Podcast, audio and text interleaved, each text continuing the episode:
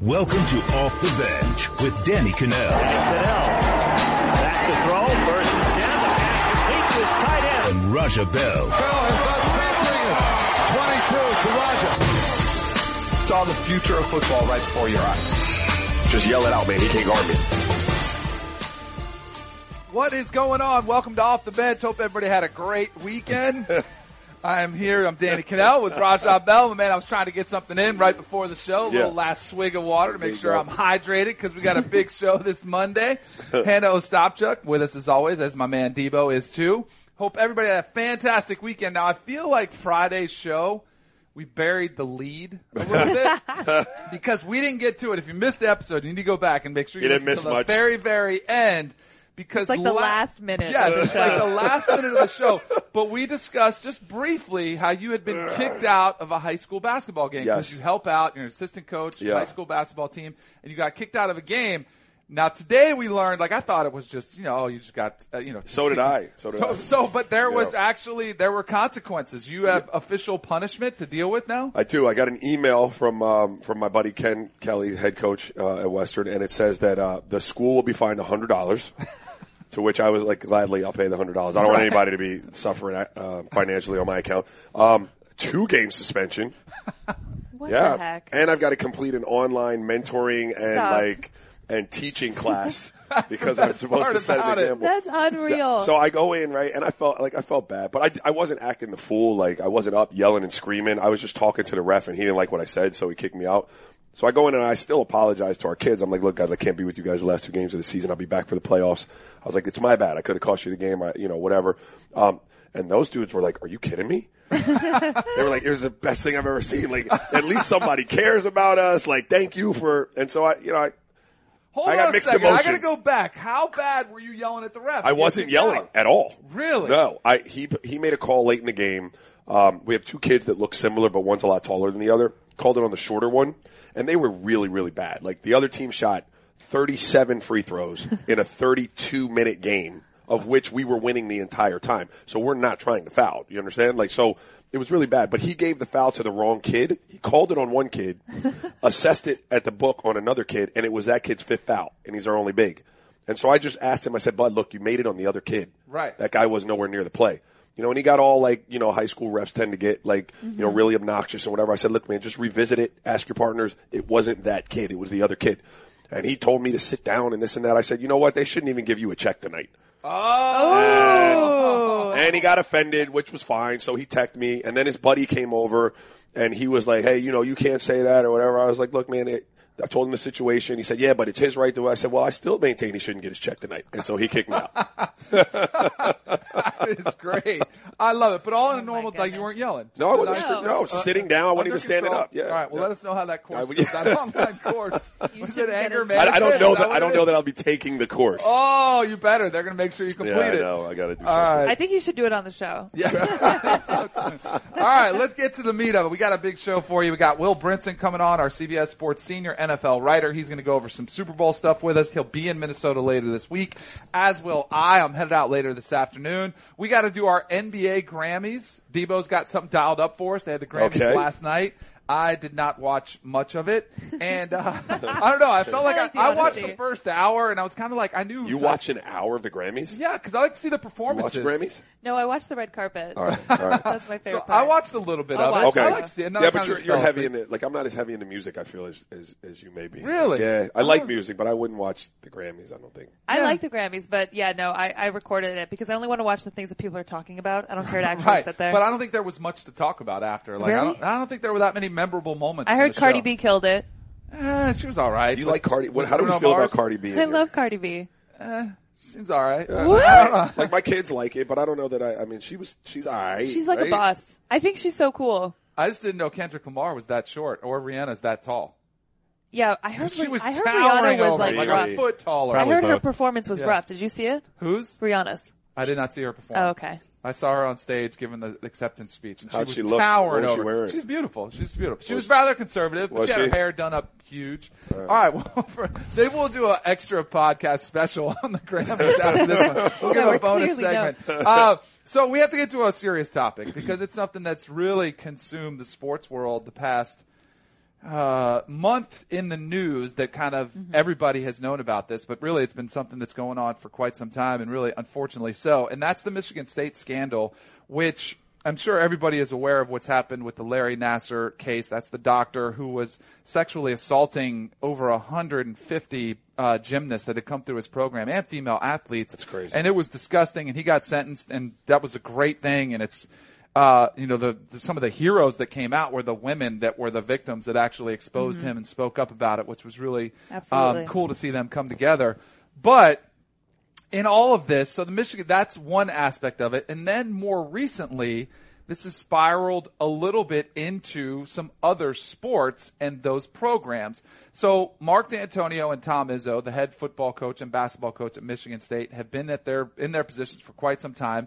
And all of a sudden, they're starting to take some heat as well because ESPN from Outside the Lines did a report and they uh, came out on Friday and it was basically a report saying there was a culture around Michigan State's football and basketball programs of sexual assault um, and a lack of transparency transparency from the program. OTL reported that at least 16 Michigan State football players have been named in accusations of rape or violence against women since Dantonio took over in 2007. He was involved in at least one of those cases, the discipline handing out from those. Um, he's denied, Mark Dantonio has denied, uh, is, is said there are no truth to the reports that saying he would resign. Uh, he's, his quote on record is, we've always had high values in this program and that will never change. Tom Izzo has been asked a lot about it. Here was a sequence that he had with a reporter after the game that was asking him about one of his former coaches and his involvement with the program. He was with your staff throughout 2010. An allegation came forward later that year that from a from a woman and her family to the athletic department that he and two of your players raped her. He then left the program later that year in 2010. Why? To be honest with you, I don't remember why he left. I know he went to Europe to play, and and um as you know, I'll I'll I'll still say I'll cooperate with any investigation that's made. Uh, I did it then. I did it before, and uh, I'm not going to answer any questions that aren't pertaining to either basketball or things that I am not going to talk about right now. Let me ask you this question then.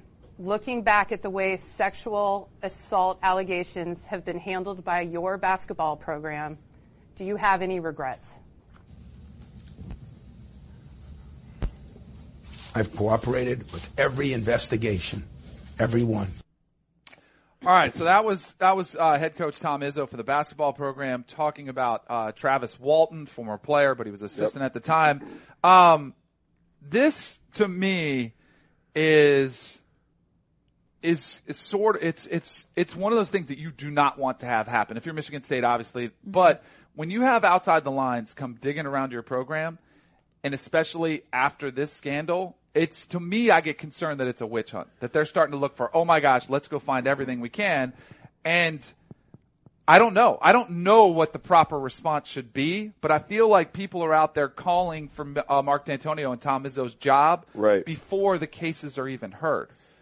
Um, Oh God, this is that's It's a mess. tricky- it's a deep first, subject. First and foremost, let me just make sure everyone understands like. All of this is like reprehensible. Like it's just it's disgusting. It's uh, you know, the predatorial nature of Nassar is like, you know, that's as sick as, as you get. Um, and I don't ever condone any man, female, or anyone taking advantage of or going against the wishes of another human being, right? You respect, you respect people, whatever size, shape, color, race, creed, gender, like you, we must. Um, I don't know what Tom Izzo could say to those questions. And I, I was left feeling like he did a lot of dodging and deflecting. And then, you know, it makes you look semi guilty, but there's no win there. Like you can't answer because anything that you say in that situation, they're going to twist it and make it, you know, make it into what they want it to be. So the best way to treat that is just like, listen, I plead the fifth on all of this. And because you're, you're in an investigation now. Like it, the- court of public opinion is, is no longer of concern to you if you're Tom Izzo. You must handle this like through the proper legal channels, let them do their due diligence. If you're clean, that'll come out.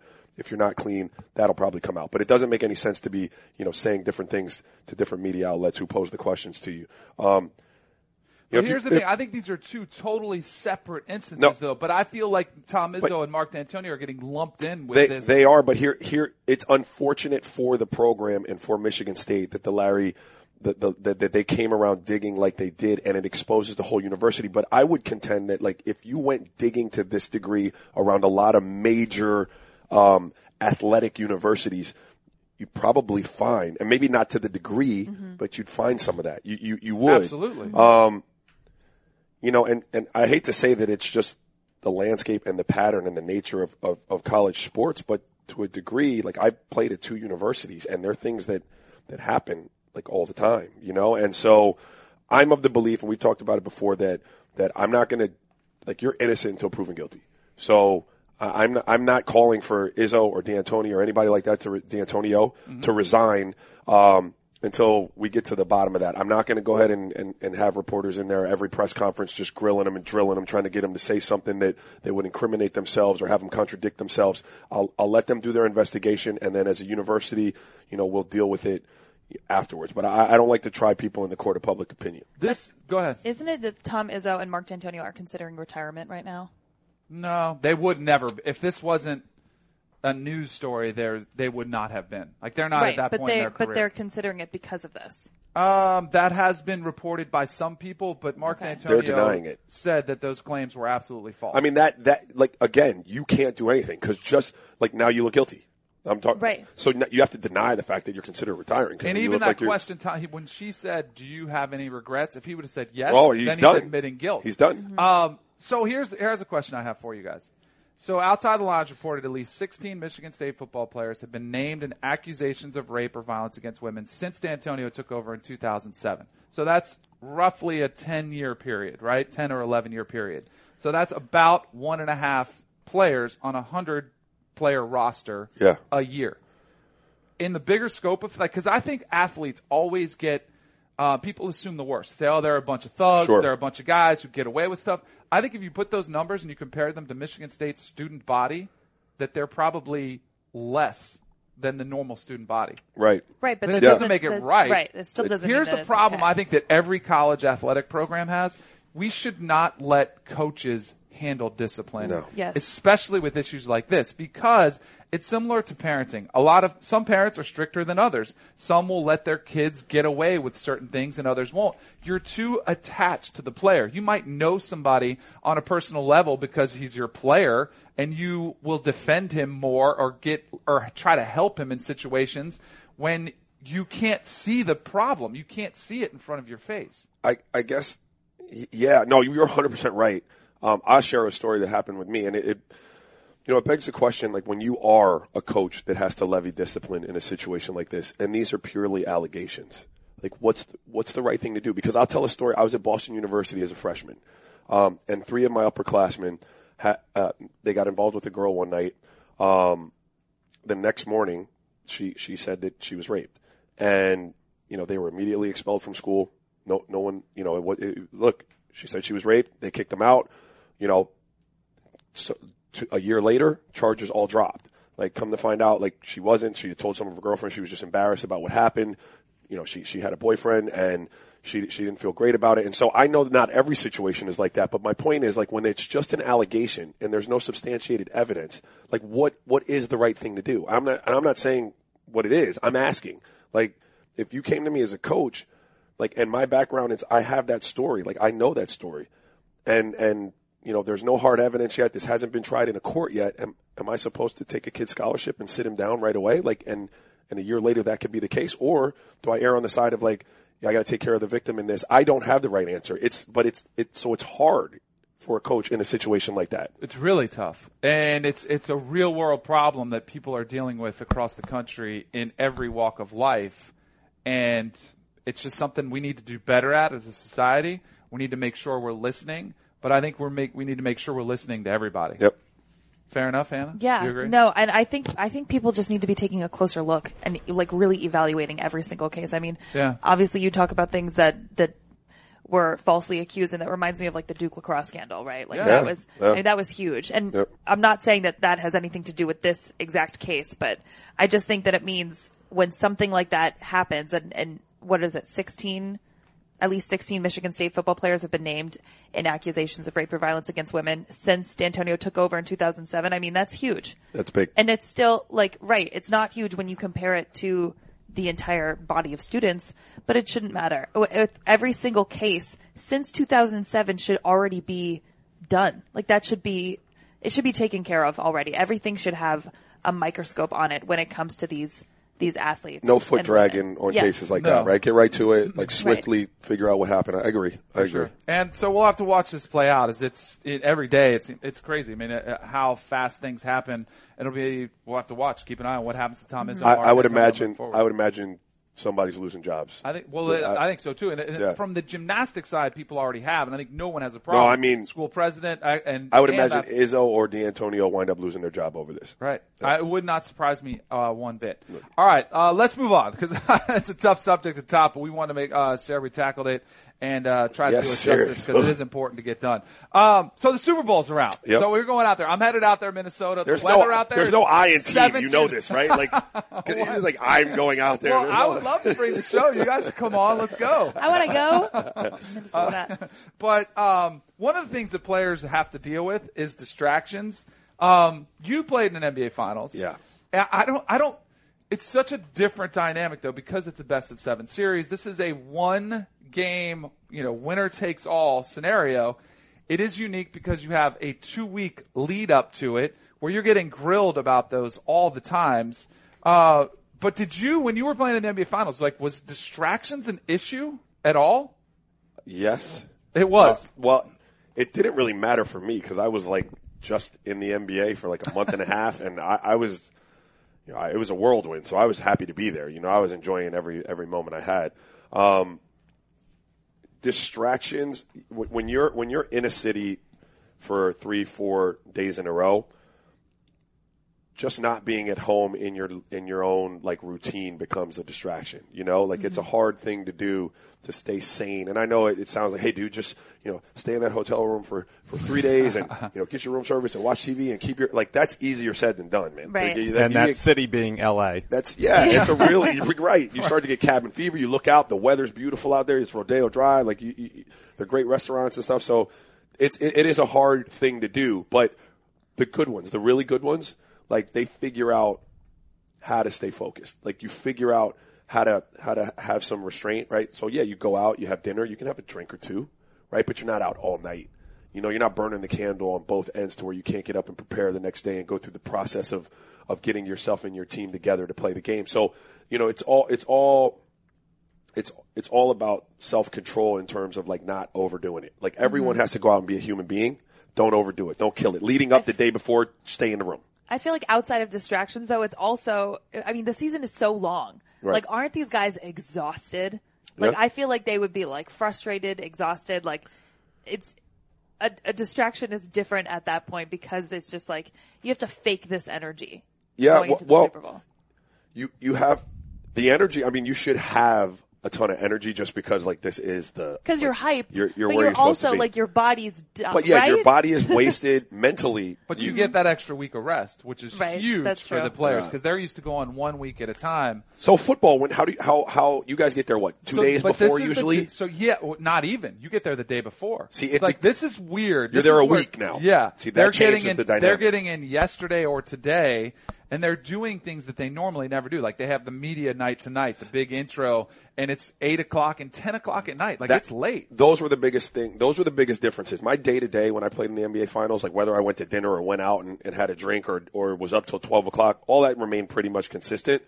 The amount of like, the amount of, uh, the amount of like obligatory media and stuff like that was the stuff that was draining and exhausting because you're mm-hmm. just not used to being on call all the time for 1,000 media outlets. You know, Right. that, no, real, real Well, talk. no, it is. It is a pain, and it is. It is energy consuming when every, and not only that, but you're on the road. So normally, if if Tom Brady is you know in Boston, he's living in his pad with Gisele. On a Tuesday or Wednesday night, he goes home from work, from practice, and he can have dinner at his house. Yeah. Here, they're having to plan dinners. Where can we go? Or maybe we don't have to deal with autograph seekers. Like they're Yep. they're having to approach this in a totally different mindset. But I'm like to Hannah's point, there is there's an exhaustion, but then at the same time, there's this energy that kind of you're infused with because it's exciting. Like mm-hmm. there's Yeah. people there at practice. There's so much more media there, but it's a balance because you don't want to exhaust yourself and make sure that you're ready. You want to have to save something for the game, which I think is that, I think that is a huge advantage for the Patriots having been there so many Right. times last year, have, knowing those routines. If you're the new team, I think that's Doug Pederson's biggest challenge is how do we keep this as quote normal as possible in an environment that's totally not normal to what you're used to. Are you uh, like see that's I always have that like debate with myself about you know is it better to keep keep it normal or is it better to them to let them know the gravity of the situation so that they Right. like I don't know because I've been like I've been able to get myself right to the maximum like optimum level of hypeness. Yeah. I've also gone way overboard with that and I've come out too flat. So I don't you know I don't, I don't know you know especially when you're dealing with with first timers there like what do you do with them? And not only that, but think about on a 53 man roster, half of them might, you might want to sell that message of this is the biggest moment. You have to prepare extra. Yeah. Others you might have to tone down. Like that's, that's the biggest challenge I think for them. All right. Let's get to our guest, uh, Will Brinson. We mentioned him off the top of the show. He is a senior writer with CBS Sports. All right. Welcome Will Brinson to the podcast. He's a CBS Sports senior NFL writer. He's one of the hosts for our CBS digital Pick Six podcast. Make sure you download and subscribe, especially Super Bowl week. He's headed out to Minnesota later in the week.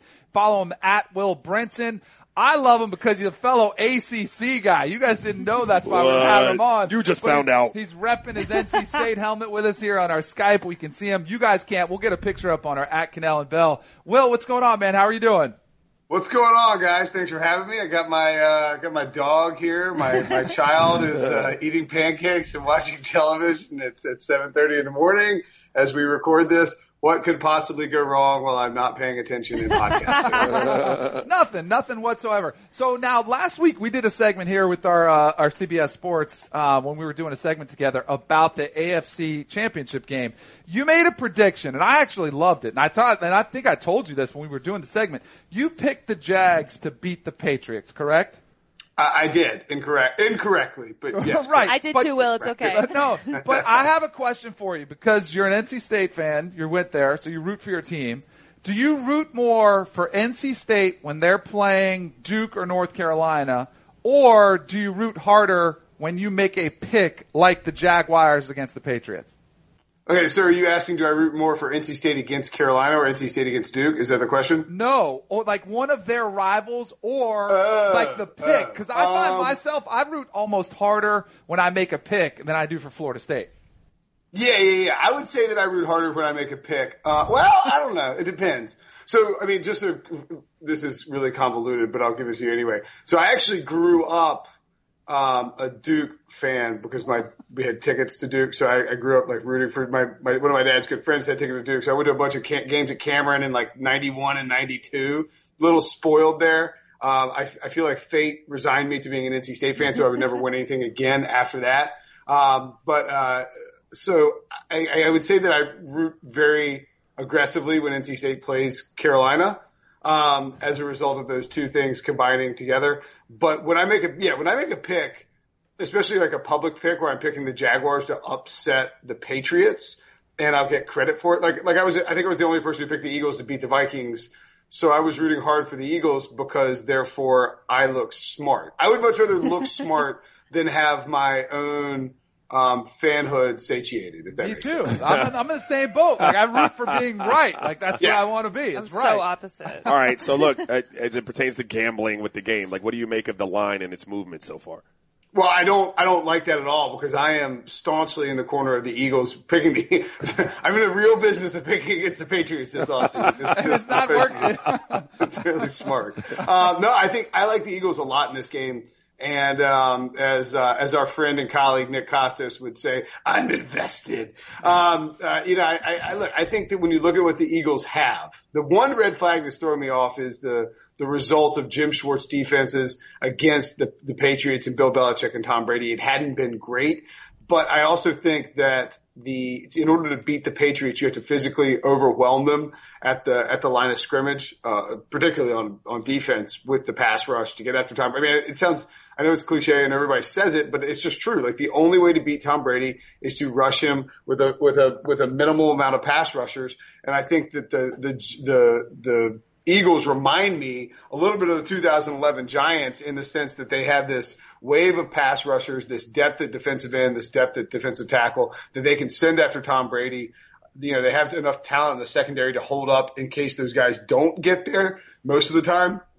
And they also have the ability to play with the lead. So if they can get Tom Brady on the ground, if they can pass rush him, if they can, um, you know, generate some points, then they can feed the ball to J.J. and LeGarrette Blunt. And I like the, I like the fact that Doug Pederson has been an aggressive play caller and in will in isn't afraid to to push the ball down the field. I think that plays well if you can get a lead, or even if you know even if you're trailing a little bit. Like it's not they're not going to find themselves in any sort of new territory, regardless of what happens early. That's the, see, I, I think you're, you're spot on, especially with Doug Pederson being aggressive with Nick Foles. I think their best chance to win is to have that aggressive mindset to say, you know what? We're here. We with the underdog and let Nick Foles, uh, and that sounds crazy, but almost try to get into a shootout where you're trying to score a lot of points and hope that you can get that lead and kind of contain it there. We were just talking about the fact that, uh, the, the experience factor. Like the Patriots have been there so many times. They were just there last year. The Eagles new to this situation. Do you th- there is some there is some stuff about Minnesota fans that they're trying to trying to seek revenge against Yes. the Eagles? Like, do you think that could be a real factor in this game? Like that they're out there trying to distract them, try like going to their hotel, calling their No, they said line. they were going to send Uber drivers to like the wrong locations, which I thought was so weird. for the fans. Do you think? But do you think we'll see that play out? Do you think Minnesota fans? I always pictured Minnesota people as the nicest people in, in America. yeah, but Yeah, it's really weird. Like I assumed that they would just show up with cheese curds and um and other what else like ice poles or ice fishing poles or something Yeah. like that. And like, hey, hi, how's it going? Like, eh, and I like I don't know I don't even know what a Minnesota person sounds like. But that's like that's what's in my head. Um, this is this is the main I, I'm I'm a little. I'm a little. I'm, I'm. This is like the Super Bowl. I'm glad. I'm, I'm fine. I'm not out there until later in the week because it's. I think. I think. I think the high while I'm there is going to be 18. So sweet. Um. But but I'm a little upset because I think that this is like the kitschiest Super Bowl of all time. You know, like Radio Row's taking place on on uh, All of America's. Yes. the ball. Like, it's the ball. Why are we doing it at the ball? Um, but yeah, I wouldn't be surprised if these Minnesota. I, th- I think these Minnesota people are like. Like, okay, so if this were flipped, right, and the Super Bowl is in Philadelphia and the Eagles fans had Oh. just missed out, Eagles fans would be like, "We're gonna grab, we're gonna mug these Vikings fans and murder them," and they're going like the street, and like the Vikings fans, their their move is like their their little fake line. They're like, they're like, "We're gonna we're gonna we're gonna take them to a wrong place in an Uber." Ha ha ha! It's like, like, that's the most evil thing that you can conjure in your mind. Yeah, they were People like, are- there were like social media groups about how they they said they were requesting people to throw specifically like beer cans and folding chairs. At Yeah, I mean, yeah, right. Like, but like, they need. They're they're desperately looking for the worst of the worst people in Minnesota to throw those beer cans because they inherently can't do it. Like, it's not like you could just go into a walk out into the street and find somebody who would happily throw a beer can in Philly, right? You know, right? you, you need to you need to seek out like they're putting Craigslist ads out looking for these people who are evil in Minnesota because they just don't exist as much. And so I don't think you'll see that. And I, I think you'll actually see a very friendly Minnesota people during this Super Bowl. Um, I, I will say though that, that sports fandom, you know, brings out the, the most, the, the most vengeful, um, uh, you know, of, of fans, certainly. I mean, you know, if, if Minnesota fans can, can get fired up about this, then what else, what, what can't they get fired up about? So media day has always been a thing for the Super Bowl, right? I mean, you've seen the crazy questions, the lady in the wedding gown proposing to players. Then they switched up the format a few years ago and they go to this opening night, which is tonight. It'll be later tonight. Patriots, Eagles, eight and ten o'clock. Uh, do you, do you, are you a fan of this? No, I, and I'm not going this year. I, I mean, like, I, I don't think I went last year either. I don't like it. It's, um, Did you like media day or are you just not a fan of the whole spectacle? No, no, no. I like me. I liked. Well, this. I don't want to sound like some jaded. I don't want to sound like Pete Prisco getting you know bored in my old age or something. It, I found that it's. I found that it, it hit some sort of point of saturation. Um, maybe three or four years ago, it just it just felt like all of the questions, all of the goofy que- everybody was trying to find this goofy angle too aggressively. And we we had hit like a you know it's like it's fun for the first three or four years, and then eventually it's just sort of a zoo. I, I like it early in the morning because everybody's you, you tamper down a, a little bit of the enthusiasm, and you can actually go around and, and, and chat with some players. Um, I, I, I like I like media day, but I don't like media night because it's it's it doesn't need to be tele it doesn't need to be televised. It doesn't need, and I'm not trying to be you know like get off my lawn guy, but it's just like there doesn't need to be a band blaring. The guy that you know you don't need to do introductions for all the players. It, they're changing it into opening night, and I think it loses a little bit of its um, bizarreness because it's opened up to the opened up as this evening spectacle. Well, anti-spectacle in terms of media, Bill Belichick. Like, what's your take on him? I feel like you either you either love him, you hate him. He's either so bad that he's good, or that or you just hate his shtick. So where do you land on that spectrum? Uh, I'm not a Patriots fan or anything, but I, I love and appreciate Bill Belichick and take no greater pleasure in my job than watching him be a total. Uh, actually, I can't say that word that I was going to say because I, I got, it got bleeped in my other podcast. Um, a total jerk uh, to to to in, in media situations. I get that he probably should be nicer and he could be better about it as part of his job, but it just cracks me up.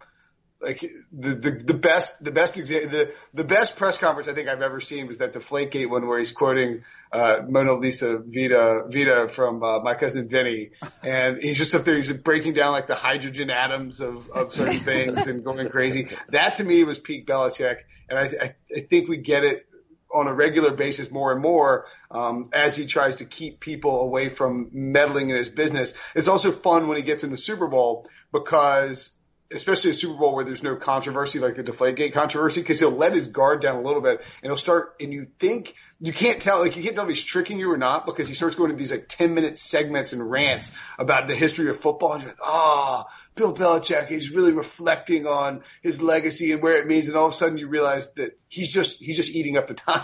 he's just, he's just wasting everything. He's just, he's just making sure you don't get any more questions. He's filibustering. That's Yeah. what he's doing. Like, he's filibustering. He's just trying to waste the time so he doesn't have to answer as many questions. All right, let's have some fun. We do our superlatives here on the podcast, so we're gonna have some fun with some little props that our boy Debo put together for us. What is more concerning in this game for the Patriots? Is it Tom Brady's hand or Rob Gronkowski's concussion protocol? Gronk's protocol. He'll be cleared by Friday, I think. He's not going to be cleared by Monday night. Um, Well, that's because they don't want him to go to the opening night media days. right. you think? Uh, can you really tell if Gronk has a concussion? Like, Uh, no. right. I mean, hey, He's Gronk, a Tide Pod.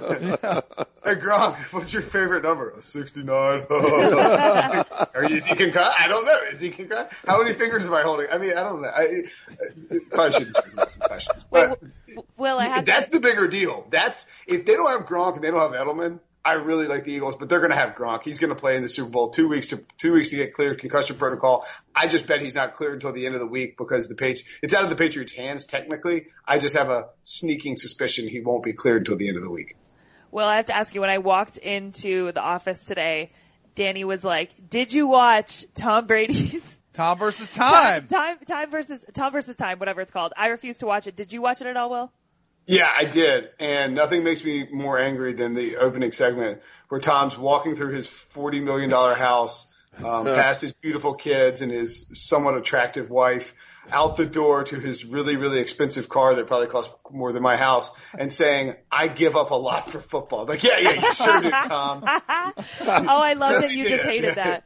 I refuse look, to watch I get it. that. I get that being a professional athlete is very difficult, and, he's, and Tom sacrifices all that he has to to be the greatest of all time. Um, yeah, it looks like he's doing okay to me. I don't know. All right. Which uh, which Prince song is Justin Timberlake more likely to cover during the halftime show? Uh, I actually wrote a story about this. Let's go crazy. I think is the answer because Purple Rain. You can't. I think that it has to be sort of a medley situation, right? You have to build it in as part of sort of this, like, hey, this is a tribute, but without getting too deep into it. And I think if you did Purple Rain, you would have to do the entirety of Purple Rain. That's true. Although you could mix part of it into one slower song, but then that means you have to slow down like six minutes of the halftime show. So to me, what happens is the, uh, this is just my prediction. Lights go dark. There's purple glow sticks under everybody's seat. Everybody holds them up. Bathe the whole thing in purple. You bust out Let's Go Crazy for like 90 seconds and then you dive into Timberlake songs and you get the credit of uh, covering t- covering Prince without having to you know really cover him and have people break down whether you you did it justice and without having to slow down the halftime show. I will say though that I learned in my research for that article that there's actually a Timberlake Prince beef that's going on uh, that, that went on back in the day over. I I don't remember. I don't remember this happening. It was like in the Grammys or, or the or some sort something like that, and they were beefing at an award show a little bit, and it later came out during records. But Timberlake is holding a, a, a listening party for his new album Man in the Woods at Paisley Park this week. So you have to think there's something going on here. Did you get an invite to that listening party? I, I did not. That would be that would be the coolest thing. Um, ever, Yeah. ever. If you get one, hit me up because I'm gonna be out there too. I'm gonna try to work my way into that one. All right, what is more likely, the Tecmo Bowl prediction that Nick Foles will have two picks, but the Eagles, the Eagles still win, or Mike Trout's prediction that Tom Brady throws a late pick to seal the game for the Eagles?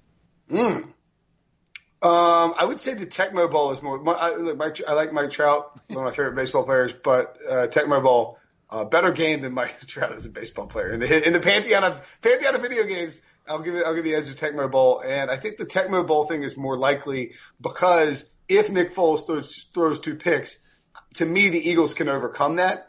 If Tom Brady throws a late pick, eh, the Patriots are probably toast. I, I, I don't. If, if Tom Brady if Tom Brady gets the ball within one score late, the the Patriots will win. That's just how that's how the league operates, and it is it's it's phenomenal to think about how you can wa- like watching it last year unfold. You knew same with the, the AFC Championship game when you got the ball, you knew everyone knew it was over, and it, it's a it's wild for that to be a thing in professional football. And if you watch Tom versus Time, you would know that's the expectation. They come to believe that that's what's going to happen. Not watching. All right.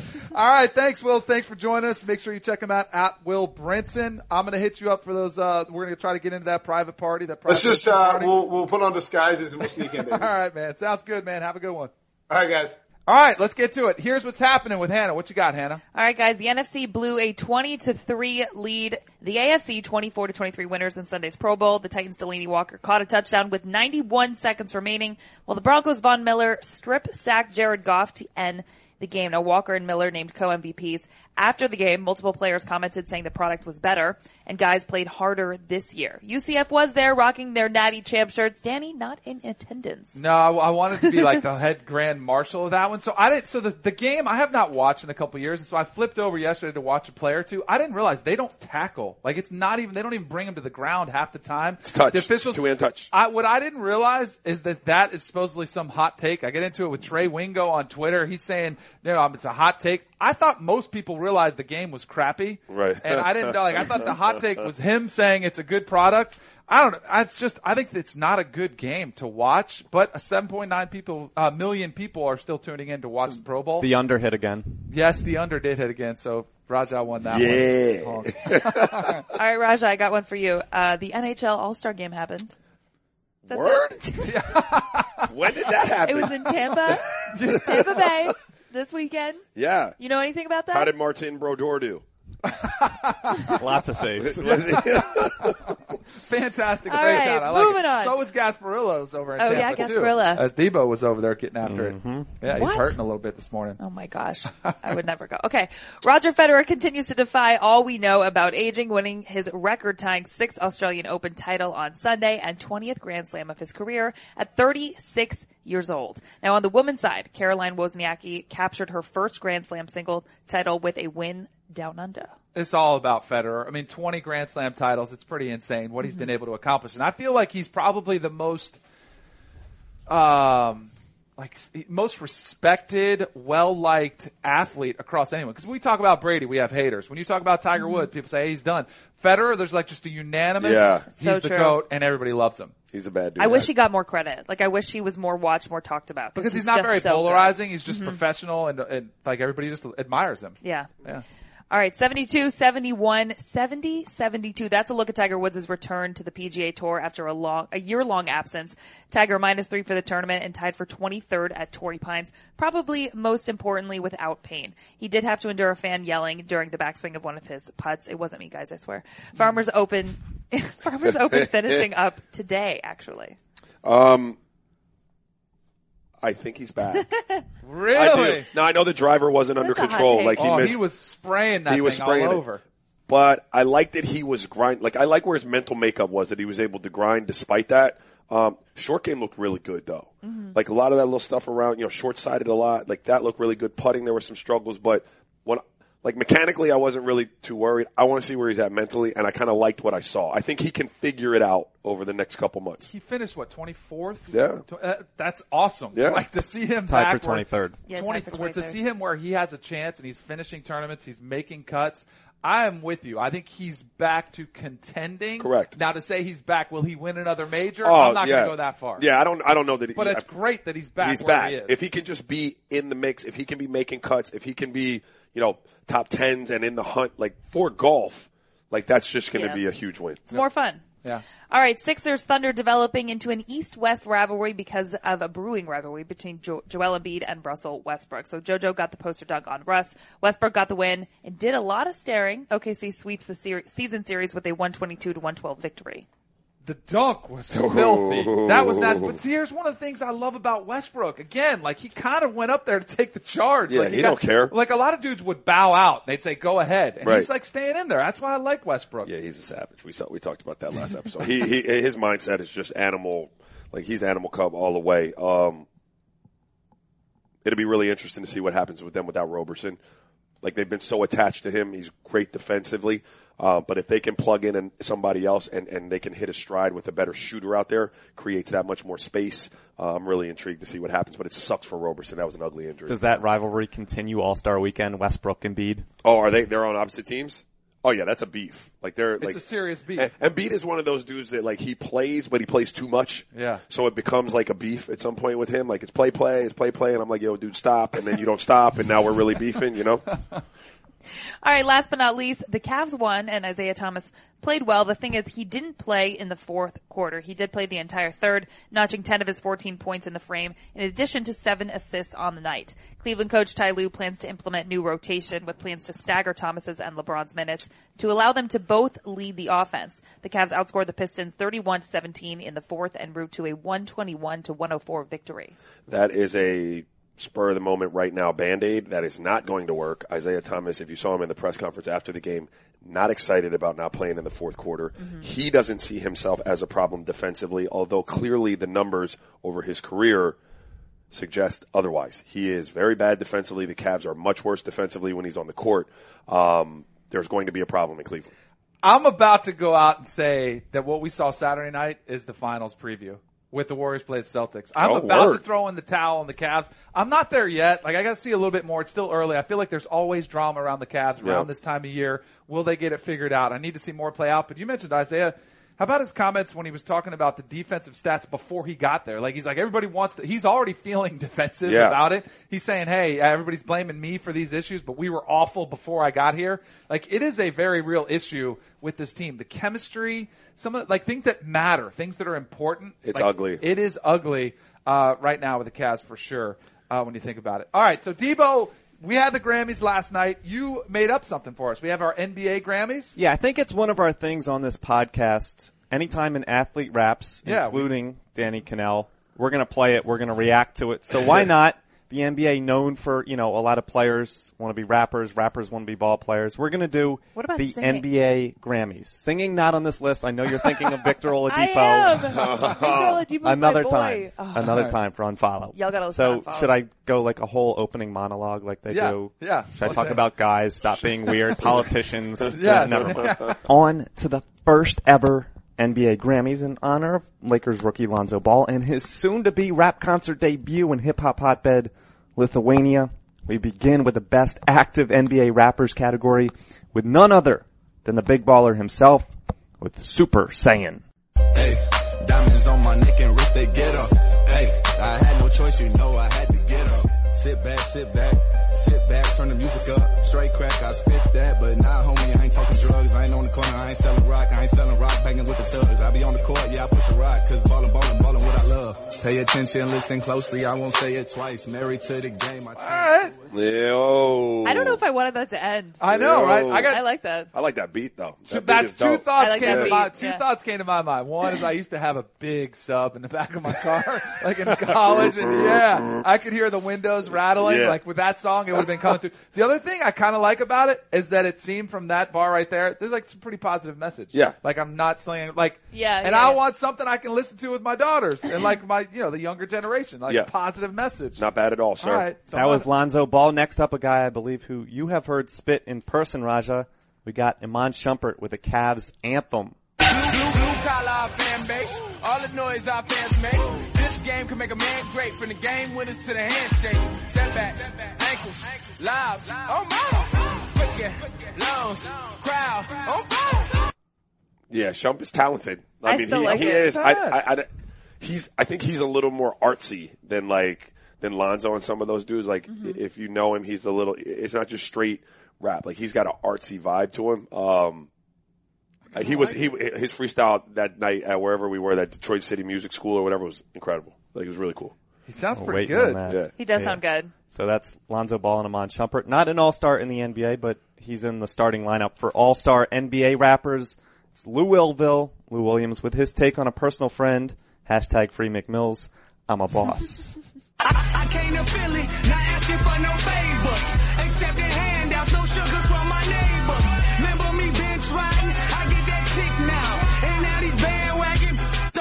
On now. That's right. I can't listen to it with my daughters now. I can't listen Is that to it with the family. criteria? For me, it is. I did I'm not boss. like that. I don't That's- even care what they're talking about. Like that doesn't bother me. His he, he was like screaming. He was yelling. Well, that's like a very distinct style. yeah, that's like the Eminem You thing. making fun of Meek Mill? I just like can't Philly relate. legend? I can't relate to that. Like it's not relatable. I don't like it. All right, the last one in the active NBA rappers category. This is a dude that takes snub seriously, so watch out if you don't pick him. Damian Lillard, aka Dame Dollar, with two real albums out with features like Lil Wayne and Future. Perfectly titled song here called "They Sleep." It's always room for a real one cause you can't finesse the grind. The chatter gets ignored because they hating from behind. It's getting clear. They bothered that I'm here. The top in my side mirror closer than it appears here. And my peers, they know that I don't fit the stereotype. If I don't practice what I preach, then you can bury me in white. I'm a fan of that. and the Grammy goes to Dame Dollar right yeah, there. Da- Dame is official, man. That's like Yeah. He has two albums out. Do we like have they sold? Like, does he actually like? Does he perform? Does he go on tour? I listen to my car every morning. you do. You like- Every morning. Really? Whoa. Fire. I, Yeah. That's it's crazy. Like I say, good for these dudes who were able to explore. Consensus. Yeah, yeah. I would give it to Dame. yeah. Yeah. I feel like the other guys are like Lonzo might be the closest to being like a, yeah. a, ba- a basketball player, but could have been like I think he could be like Dame could have been either way. He could have either mm-hmm. hooped or like pursued. He's doing both music. pretty well. right? Like I think Do you think NBA coaches like this? Like if you're if it's Dame if Dame's your player, is your guy, it's your Yeah. face, do you does this bother no, coaches? nope, no. I mean, unless you're like unless you're doing concerts and it's affecting what we're trying to do as a team, Right. But there's so much free time if it's not interfering with your your day job or your night job. I night feel job. like NFL coaches would hate this, Would but, uh, they? but like, and, and wrongly so. That's why we're more like, they progressive. want one foot, like, totally, I totally agree. much better I sport. wonder if anybody would come big. Yeah, coaches can't hate this because they're retired guys. So we move on to the best retired NBA rappers category and must be an LA thing with former Lakers dominating this list. So much like NFL jams. Yeah. Featuring MC, DK, Yeah. Danny Kanell. Well, the NBA Yeah. released a similar athletes rapping album called Basketball's Best Kept Secret Oh. in 1994. A couple of those were actually the good kind of secret, like Brian Shaw. A lot of people be liking to say that they down with me, but ain't now one of them folks lost their whole damn family. Or when you lose, I pay my dues, but somebody's always trying to stop you just to get the rep that they got you. I love how the, like they have this very distinct style. It's very West Coast. Yeah, he's Bay Area, I believe, Yeah, right? He's totally. You want, Oakland. you want some Yes. more G Funk? Oakland, Yeah. yeah, we got yeah. Ced Ceballos with some more G Funk. Now I told you once before, it's the mad punk kicking rough stuff, quick duck, back and forth. Yeah, give it room, yeah, give it space, throw your hands in the air, wet sides in the place. Said said a said was a DJ in Phoenix. I feel like I want there. like a He's- mixed album now. Like I want like a like a CD, The a off the mixtape. bench mix? Yes, No, off, the the bench, bench mixtape. playlist. We need Well. I'll, We need I'll to put make that happen. together. Spotify and then playlist. the last one on this list, we got Shaw, we got Ceballos, we got Shaq Diesel himself. He didn't need that best kept secret album because he has a discography that includes four studio albums, two compilation albums, two soundtracks, one unreleased album, and nine singles. But this was a feature on the Fu-Schnickens. Yeah. What's up, Doc? Now who's the first pick me, bro, this morning? Doc Christian Laettner, not Alonzo Mourning. That's okay, not being braggadocious. Supercalifragilisticexpialidocious. No joke. Now I slam it. Jam it and make sure it's broke. What's So- up, I think, Doc? I think Raja wins the award. Yes. True story. Best new artist, Raja. True story. I used to have a ghetto blaster. Yeah. Put it outside, shoot hoops. That would be playing. Fu-Schnickens yeah, and Shaq. absolutely. Yeah, that's Opened not even a whole new question. door, the diesel, the diesel. Yeah. I mean, but he acted. Yeah. he- like people sleep on the D's, right? Because he's this big, you know, silly dude, man. But he was like one of the best centers of all time. Rapper, actor, just mm-hmm. good dude, man. Yeah. No doubt. So we got Damian, Damian Lillard a winner, Shaquille O'Neal a winner. This category, worst rappers. I, I'm not even going to intro him. I need you guys to guess the voice. Oh no. Your love's a sword, slicing gently through my body, burn so sweet. Blood boils when you oh. speak, makes me weak, but I refuse to weep. Yet when I sleep, I feel tears trickling down my cheek. Come on. Kobe, Bean, Bryant. Yep. That's your and boy. that's the whole list. Kobe Bean Bryant, man. the worst NBA rapper. The worst NBA, but right? I- that wasn't good. That no, that was not that great. It was No, not great. it was awful. Um, but what he's doing now, He pretty tried. cool, right? Isn't he Oscar nominated? for Yeah, like, Yeah, yeah, yeah. Like, He's transitioned. He Un- realizes his strengths and He weaknesses. found his art elsewhere. yeah, like another super talented dude, but that was not great. Back to back Lakers. We got Shaq and Kobe, best and worst. So this is the last one here. We finished with the category of most influential basketball related rap lyric from actual rappers. Mm. There's just two on the list, and it's old school versus new school. We got Ice Cube on Today Was a Good Day. Yeah. Last week messed around and Got got, a a triple triple-double, double. yeah. Or Drake, New School, zero to hundred. Steph Curry with a shot boy. What's more influential Oh rap lyric? Steph Curry with the shot, been cooking with the po- um, It's so hard. yeah. That's so hard. I'm going to say the most influential rap song of all time was Kurtis Blow, Basketball. Yeah, I'm rapping was dope. basketball. Like What? that would take the What award. about Bow Wow basketball? what? Oh my god! I'm joking, guys. I'm joking. all right, all right, all right. I'm joking. I'm totally joking. Totally Is joking. most Is there a specific line from that? Like when he says, I He wa- watched the Knicks over. play He was- basketball? Yeah, he But was nothing he like- shouted out players though. Nothing like today messed around, got a triple double. Yeah, that was Like that was a dope lyric. Specific Yeah. one lyric. Yeah. Which one? Catch me on the court and I'm trouble. Last week, messed around and got I'm a triple double. Drake. That's where I'm going with. I'm Yeah. going with that one. Yeah. Go that one I'm too. going Drake. Hannah goes new school. I go- Not- go no surprise there. Of course Sorry. he does. What was I was feel the, like Drake shouts out like stuff like that all the time. Yeah. What was the lyric I used to love? thirsty. Uh, Drake is. It wasn't that long ago. He it is. said something about you wasn't with me when I was shooting in the gym or something like that. It was uh, was referencing anyway. Who Yeah. was it? Some somebody made made the lyric. It was about like splitting up, and he said you wasn't with me. He was talking to a female. He wasn't with me when I was shooting in the gym or something like that. It's a recent rap lyric, but I like the lyric because my wife used to shoot in the gym with me, like when I was a rookie. Ah, I used to take her in there with me, with me at night, and she shagged balls for me. So it was for me, it was a dope. It was a dope uh, lyric. Nice. All right. Well, well done. First the NBA annual. Grammys. First Yeah. annual. Well Yeah. done with that. All right. Raja's got a bolt. He's got to get out of here. Now I want to get in trouble. Thanks for checking us out. This is off the bench. Uh, make sure you subscribe on Apple Podcasts. Leave us that five star review. Leave us a question in there. We'll get them on Friday with our five star Q and A on Friday. Rick Check out- Ross. yeah, Rick Ross, yeah. Hannah Rick Ross. late there we go. Coming through. Ricky Rose. and follow us on Twitter at Kanell and Bell. Thanks for checking us out. See ya.